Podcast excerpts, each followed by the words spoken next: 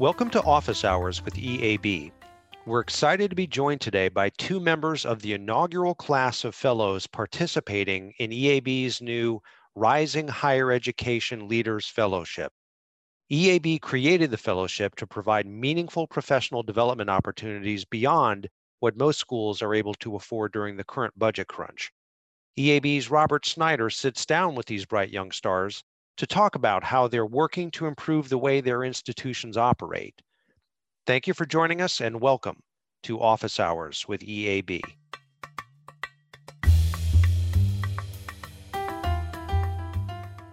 Hi, everyone, and welcome to Office Hours with EAB. My name is Robert Snyder. I'm new to the podcast, but certainly not new to higher education. I'm a senior director of research at EAB. And before joining EAB, I spent more than 25 years working for colleges and universities in a variety of roles that were way too numerous to mention here. Suffice it to say, though, I've had the, the privilege and opportunity of walking a mile in the shoes of the higher education leaders we serve and support at EAB. I'm excited to be joined today by two of the rising stars of academia, both of whom are among the inaugural cohort of fellows participating in EAB's new Rising Higher Education Leaders Fellowship. Please welcome Renard Harris, Chief Diversity Officer at the College of Charleston. Hi, Renard. Thanks for joining us. Hi, Robert. Thanks for having me. I'm looking forward to the conversation. Thank you. And also Lila Carlson, Associate Provost at Pepperdine University. Welcome, Lila. Thanks so much. Delighted to be here. Renard and Lila have agreed to join me today to talk about their experiences taking part in EAB's new Rising Higher Education Leaders Fellowship. Before we begin with the conversation with them, I wanted to give our listeners a, a brief overview of the fellowship. Um, the fellowship is a nine month cohort based program where the fellows learn from EAB experts and each other during monthly sessions, which are currently all virtual in our pandemic world, although we hope to be together, together in person in DC sometime soon. The sessions include subject matter expertise on cross cutting topics like organizational and governance structures and funding the, stru- the future, but also professional skills development that's useful for all higher education leaders as they advance in their careers. Things like change management, and unconscious bias. We also ground the fellowship in community building around structured networking and a capstone project. EAB created this fellowship as an opportunity to provide professional development opportunities beyond what our, partner institutions offer, especially because we know shrinking budgets can sometimes impact the availability of these offerings. We're also hoping to use the fellowship to connect the fellows with EAB's experts in research to support their current and future professional roles.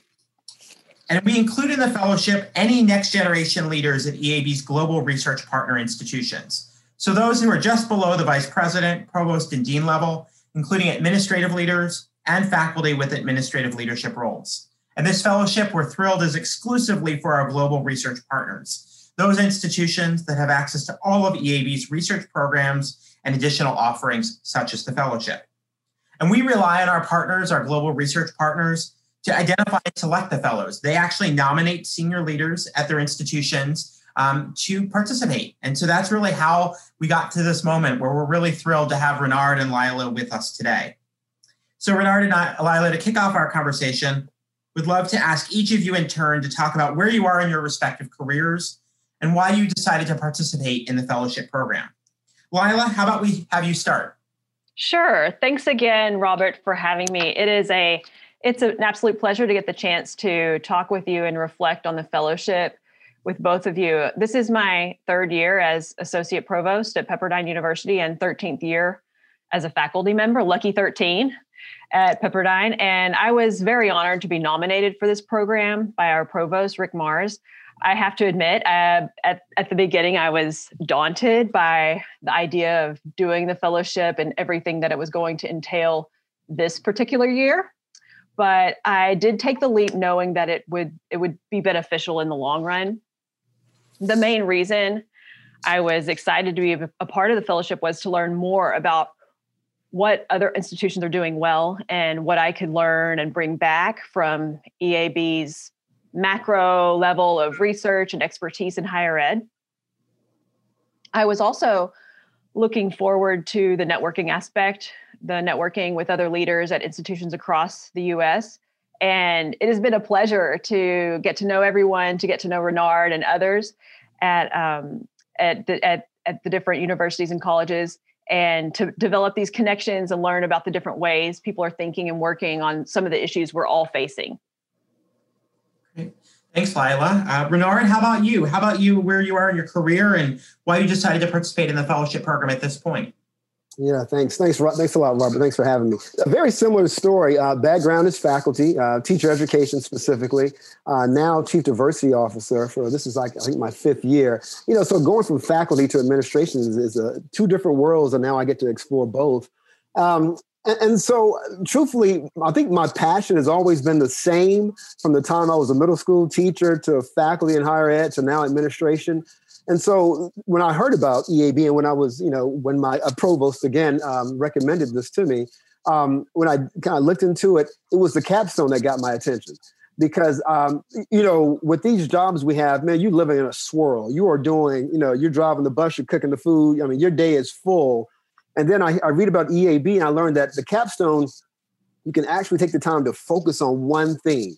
And although, you know, I still have the swirl around me with all my responsibilities in my job, I get to focus on the one thing that I'm passionate about, that I've been passionate about from the day one of my career. So that that excited me. Um, and then the the plus, the gratis was meeting other fellows across the nation, like Lara and others, you know, communication, having a conversation once a month with the, with the strategy uh, the strategy leader from EAB, getting all that data that they have access to. So a lot of pluses came with it, but and the truth at, at the core is the capstone and the opportunity to focus on the same passion I've always had, but to dig in and get data to dig into that.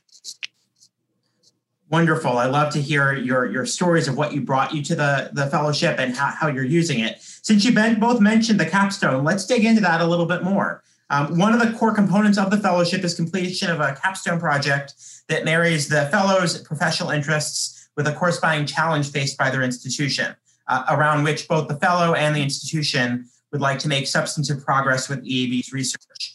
Uh, Renard, since you started us off on the, the capstone, could you just tell us more about your project, how you chose it, and how you're using EAB's resources and what you've learned thus far? Definitely. So my, my project is more about access programs for Black and Brown and poor white uh, into four-year selective schools uh, because we know that that is a that's a that's a heavy lift. We you know the, the numbers show, thanks to EAB, I have even more specific numbers that not many black, brown, you know, and and also in terms of socioeconomic status, students, kids go to four-year selective schools, often two-year or often for-profit schools. And so I've been greatly interested in this access. And and and my whole passion has always been that audience. I work in diversity. I'm in love with all identities, LGBTQ, religion, all the identities that exist but I, at my core, it's always been black, brown, poor, white, and creating access and opportunity. And so that's that was my my my my capstone focus. And what was exciting to me, and I'll try not to take up too much time here, is that when I met with the EAB folks, with you know with Matt and uh, and and and they they were like, just talk, just talk to us about what you're interested in, and we'll help you land the plane. And that was exciting. It reminded me of grad school actually. So I got just to ramble. I just got to talk, talk, talk, talk, and you know, and he and Melissa they, they helped land the plane for me okay, this is probably what you want to focus on. It was really exciting for me. And they said, we're not telling you what you can do, what you have to do, but this is what it sounds like you're talking about. And so that was exciting for me. And then it became access to EAB data, right? And I had no idea you all had so much. I mean, so, and the cool thing about it is, and I won't go too far, is that they were sharing data with me, but not so much because they knew we had a bounded project to do. You know, this is a nine month program. And, and they reminded me, which I was glad of, and I have to remind myself often, not try to save the world in one day. You know, what's possible that I can put on my president's table and maybe actually come to fruition. So, so that, so in short, it's about access for Black and Brown, for URM, for poor white, uh, to four-year selective schools, and finding a way to make that happen. Thanks, Renard, and thanks for the shout out to the EAB team. Each fellow has a senior research advisor they work with to guide them through our resources and a strategic leader that works with them hand in hand to make sure that they have access to those resources. Um, Renard, I, I'm just curious, what have you learned so far with your capstone? I've learned that many things have been tried. I've learned that we have, I mean, you know, here's, here's a short version. Colleges are doing tricks and turns and twists to make it work. And what I'm interested in is that how do we not have to twist and turn, but we do the right thing before they get to college to make it work? And, and so what I've learned from EAB and, and the data they share is that it's so many different angles have been tried, working with parents, other access programs. But my concern is this the return on investment. Um, many universities are doing a great job making it happen, but the yield, uh, I'm not too sure what it might be, right? So there's a lot of investment, which is good for a university to show community well being and, and, and engagement. Uh, so I've learned that many things have been tried, but I think what we are, where I'm focusing now is where's the loyalty gap? How do we find loyalty when we invest in these beautiful opportunities for access and, and let that return on investment make it actually work? And it's it's it's a bit selfish to say I work at the College of Charleston. It's a bit selfish to say I'm supporting this access program. I want you to come to my college. It sounds selfish to do that because the truth is you want the students to go to college. But in truth, we may have to find a word other than selfish and say, I want you to come to my college. You know, this this is why I'm investing in a sincere way with you. So I guess in short, I've learned a lot about how many things have been tried, and now we're trying to push the envelope a little bit more to make it work even better. Well, Renard, I'm, I'm excited to see how you push that envelope as we come up on your capstone presentations in just a, a few weeks. Um, Lila, would love to hear more about your project. How are you using EAB's resources? What have you learned thus far? And where are you going with it?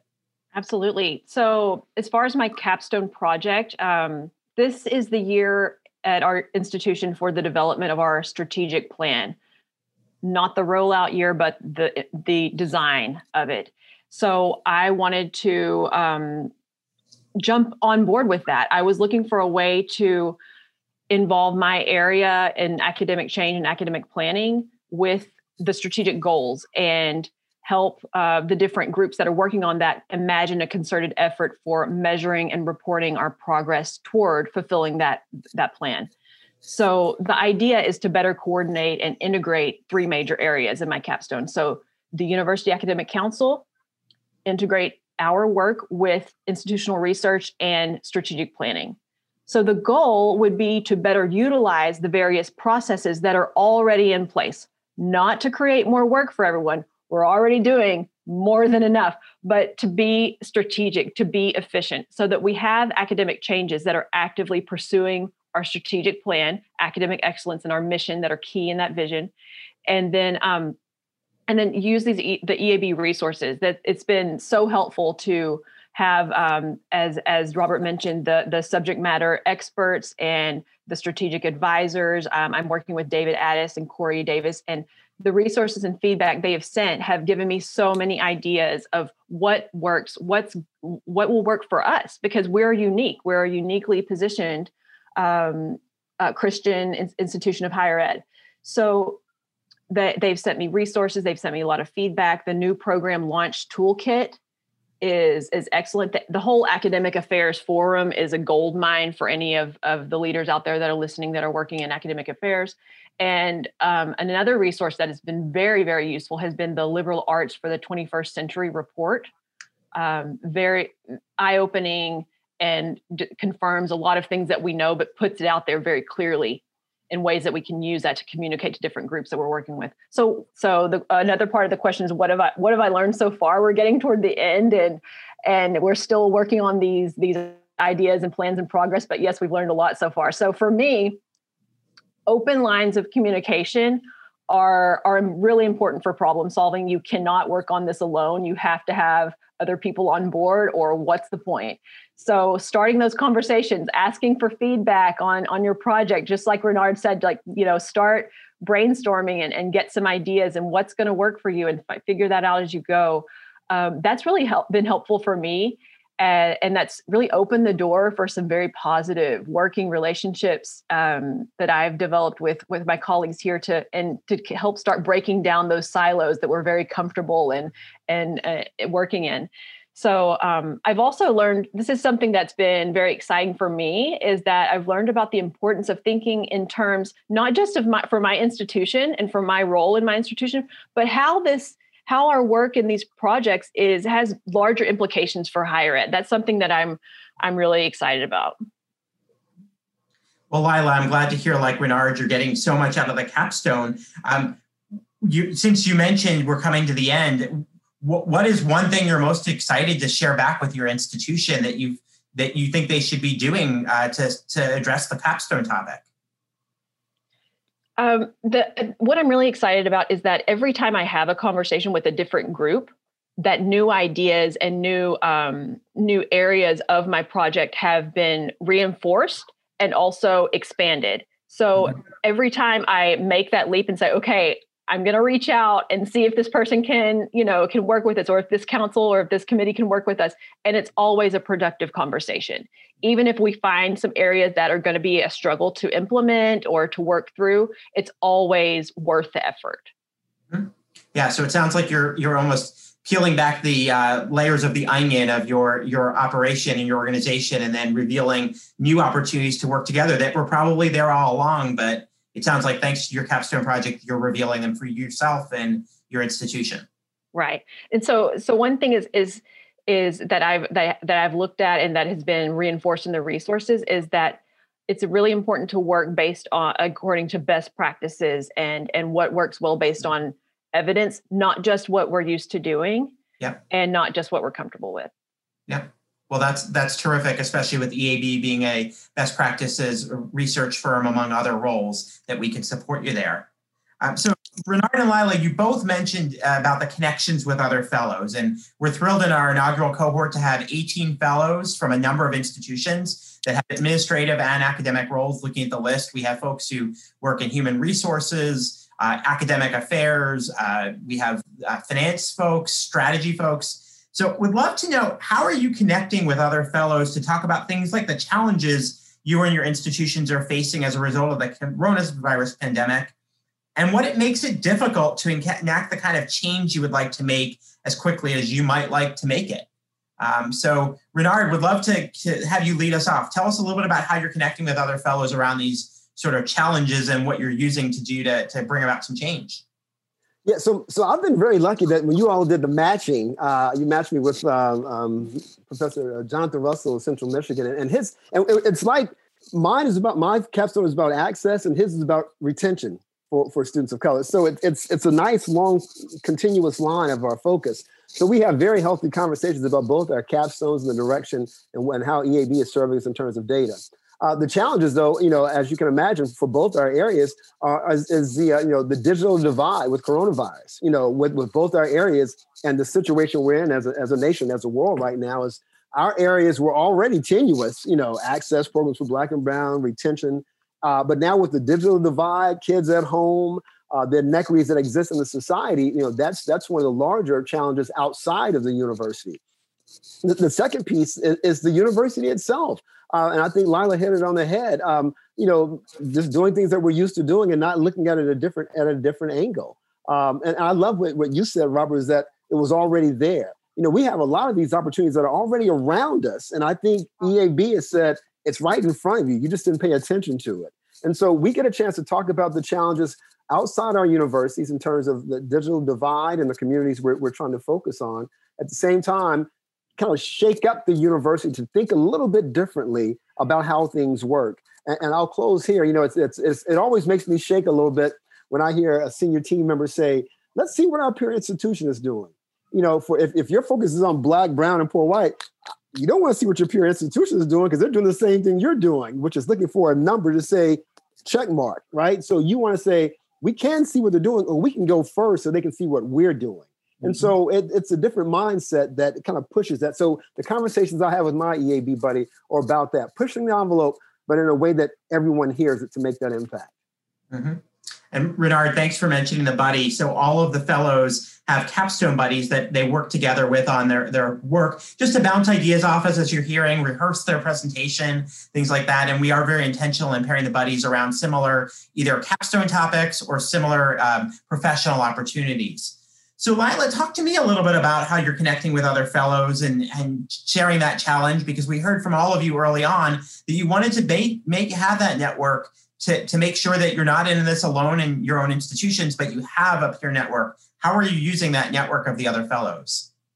That's an aspect of the capstone I was really excited about and has been very rewarding the the regular workshops where we're in breakout sessions and working on topics and working through issues has been really fun too to get to work with lots of different people and, and, and, a different cast of characters every time but that that constant with our capstone buddy has been something i've really really um, been grateful for. My capstone buddy is Johanna Cuenca Carlino of Illinois State, and she has a kind of similar similar role in academic affairs, and we have similar kind of overlapping interests. Um, I work with uh, student accessibility is one of my areas, and she has a background in special education. So there's lots of crossover in our um, academic preparation and background and interest. So we talk regularly about the is- issues our institutions are facing, COVID related issues like Renard was mentioning, um, online teaching and learning, the political and racial upheaval that our nation has seen and how that's affecting our campuses. So it's been it's been good to connect with her uh, on those issues. It's been a really challenging year, and it's very helpful to to to build these relationships and discuss some of these issues outside of our normal networks.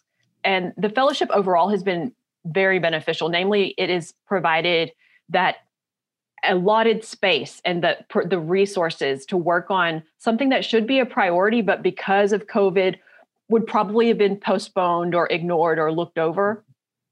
Because a lot of our work right now is very reactive. Every day, it's a new um, a new thing we have to solve. So this the fellowship has really allowed me to start some important conversations and to start thinking about how we move forward proactively on issues that are important for the future, not just getting through today and tomorrow in the semester. Mm-hmm. Yeah, so to be able to take the long view of higher education, both for your careers and for your institutions, and then also something thinking about my own career in, in higher education institutions, remembering that you're not alone. Um, that even though it may seem daunting in the day-to-day work that you do um, that you have a network that is beyond your institution to say you know what? Others are facing similar challenges and with that type of support and sort of interdisciplinary thinking we can get through them as daunting as they might seem well and i see uh, renard and lila seem to be agreeing there as well you know, so Renard, Lila, as we get to our, our time together uh, for this conversation, um, we're really excited to be about three quarters of the way through the fellowship. Excited and sad because you are our inaugural cohort, and we're looking forward to celebrating you, but also sad to see you move on from the fellowship. And you're on the cusp of completing ca- capstones. So, as we look to future participants in the in the fellowship, what advice would you give them about how to take full advantage of the fellowship? Um, why don't you lead us off, Lila, on that advice? Well, first, uh, to anyone listening that's interested or or thinking about it, and if you have the opportunity, you should definitely take take it, take advantage of this. It's a great opportunity to learn and and to um, to grow professionally. The resources and and kind of the the high high level perspective you'll gain from the fellowship will help you work strategically and with the precision needed to make real progress toward your professional goals if that's something that you're interested in one of the main things I've learned is how to make, make better use of our partnership with EAB as I've become more familiar with the various resources. So if I need to take a deep dive into something, I now I know where to look and who to call. And I have those relationships. I have contacts at EAB. I know exactly who to email and call. So in the fellowship, yes, also you you work as a cohort, you you work as a group. We've built this community, but also there's a very specialized boutique experience, if you will, that EAB has embedded in the fellowship that has made this a very valuable time for for professional growth. So I definitely encourage anyone to to take advantage and to really maximize the opportunity in a way that will benefit them best because everyone's different. Everyone has different needs and different roles right now. Renard, how about you? What advice would you give to the next cohort about how to take full advantage of the fellowship? Yeah, definitely. So I would say first to to attend as many monthly sessions as you can, uh, whether they're in your area or not. The monthly sessions are just again the one that that the ones that are in your area. You know, you're focused upon. But even the ones that are out of your area, it's all about higher ed. So it's always good to listen in, to learn, and, and to network. Um, and the breakout rooms with with colleagues across the nation has been really cool because you see some of the same people and and to your point, Robert, you realize you're not in this alone. Sometimes it's you wonder if we all work at the same institution, right? It's almost like this, you know, the just different geographical places. So that would be the first thing to attend as many EAB sessions as possible, whether they're aligned with your area or not. The second, though, I would have to go back to the capstone. Make you know when, when they first introduced the capstone to me, I was like, "Am I writing a dissertation? What am I doing here?" And, and you know, what kind of research is this? And then I sat back and realized it's more about action. Again, as I said before, to put in front of someone to make happen. And and so the advice is when you when you decide what that capstone is, make it personal, make it passionate, uh, not personal in a selfish way, but to contribute to your community, your college. but also think of something that that you want to make happen, some action you want to drive, uh, not just not just you know academic research to think about, but to make impact in, an actionable way. That would be my advice. Uh, something actionable for the capstone and getting involved as, and with as many monthly sessions sessions as you can. Yeah, I'm excited for our, our next cohort of fellows to take your advice and fly with it. Um, also, as you're both rising leaders and you'll hopefully have the opportunity to nominate for the fellowship in the future, um, speak a little bit to the, the people who are nominating, your senior leaders who nominated you. What should they be looking for in somebody that they're going to nominate for this fellowship? Um, Lila, any thoughts on that?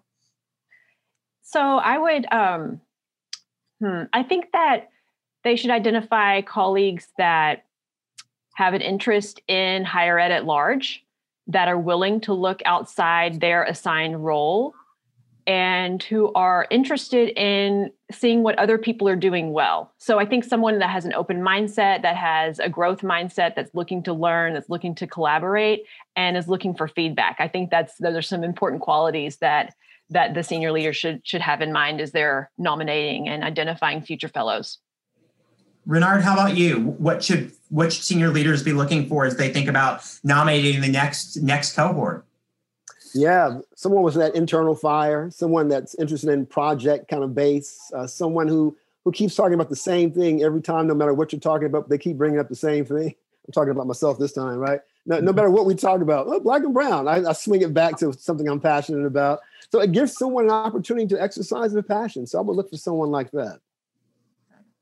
So you're both higher ed leaders. Um, you talked about the challenges your institutions are facing. I'm I'm the eternal optimist. Uh, so would love to get your thoughts on you know what gives you optimism about the future of your institutions and the future of higher education more broadly um, as you look beyond this experience of being together as fellows. Um, Renard, thoughts on that? What gives you optimism? What gives you hope? Yeah, um, momentum and courage. You know, I, have seen momentum quite often at institutions, but then you need the courage to to ride the wave. And and oftentimes I see momentum and people in institutions pull back. You know, that's not what institutions do. And so once you have the momentum going, you connect the dots, and someone needs to have the courage to push it over the over the line. And so that's what gives me optimism that I keep seeing points of momentum that can happen if we have the courage to make to push it over the line.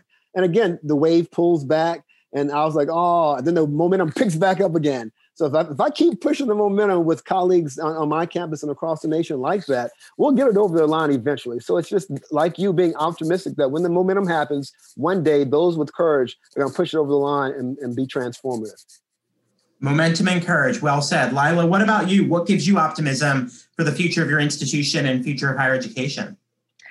I love this question so much, Robert. I have a lot of reasons to be optimistic at Pepperdine University, um, namely our people. Our people are our most valuable asset. I have the honor and privilege to work with outstanding colleagues, leaders, um, students, faculty, staff across the board that um, are people that I want to be around, people that I want to be like, people that inspire me, people that I want my kids to grow up to be like. So um, that just just being in this community community is is a true blessing and i'm very thankful for that every day. So that's i think that no matter what challenges come um, and the challenges that we deal with today i think we are way we are we are stronger than we realize. And um and we have i mean for pepperdine we have a very interesting story um in terms of our ability to adapt and flex given challenges. We had um, in 2018 we had a, a back-to-back tragedy. We had a, a, a mass shooting and then a devastating wildfire that happened within a two day span that impacted our community tremendously. We had to do an emergency switch to remote learning from one day to the next. And um, that was, it was a horrible, horrible event that impacted our community. But it was when, when the pandemic came, we'd al- we had already done something like this. Of course, mm-hmm. it was, it was a completely different game, but, but we had our faculty that we kind of had, we knew how to put on our battle armor. We had it mm-hmm. already out. So um, so that was very inspiring to see the, the faculty on board with that and say, okay, we're a traditional liberal arts residential community, um, but we're ready to do this. We will make this work for our students and we will give them the best education that we possibly can in this in this scenario. So that gives me that gives me tremendous hope and optimism for the future. I think you know with the people that we have um, working around us and with EAB support, we can get through this. Absolutely. Yeah, so so we'll, we'll, your optimism, Renard mentioned momentum and courage, and Lila, you added your people, and then I'd also say the learning from experience, uh, past experience, which is so powerful, and I think has carried so many institutions and higher education leaders through these challenging times and more. Uh, and I'll, I'll, say that's where EAB, I think can come in to connect the dots for you. Uh, so let's wrap up, you know, with this last question that I'm just going to throw out there. You're going to finish the fellowship in March. You're going to graduate from the fellowship. You're going to have this capstone. What are you going to do the next day after the fellowship is over? Renard, Lila, you can jump in as you wish. Go for it, Lila. So I think, well, I know that I want to talk with several groups in um, in my area and outside my area of how we're going to act, actually implement the capstone and, and, the, the the plan that I have to connect different areas for, toward our strategic plan and academic change. So I think just just continuing to work with different groups, breaking down silos, opening lines of communication, uh, just to keep doing what we're already doing. And and I do like the way EAB every time we meet, every time whether it's a it's a small group or or large group, it's always we leave with an action item, you know, a tangible thing that you're going to do and put into practice. So um, so that's that's definitely a, a mentality that I will carry on. Great. Renard, what are you doing after the, the fellowship is over? Yeah, man, I'm going to take those slides and email them to the uh, vice president of admissions, enrollment, and marketing, and then I'm going to send them to the president and say, "Give me 15 minutes." That's the plan. Great. Yeah, as you said, get it on the president's desk, and we'll also be looking forward to not only your presentation to us, but your blog post that will sum it up. Well, we, we could talk for hours. We've had such a great conversation today, and I th- thank you both, Lila and Renard, for, for your conversation today. But more importantly, your active role in the fellowship and your active role as higher education leaders. As I said, I'm an optimist, and thinking about the, the promise that you bring to your institutions in higher education gives me optimism for the future. So, thank you to both of you for a great conversation, and we look forward to our continued work together. Thank you, Robert. so much. It's been a pleasure. Thank you. Thank you.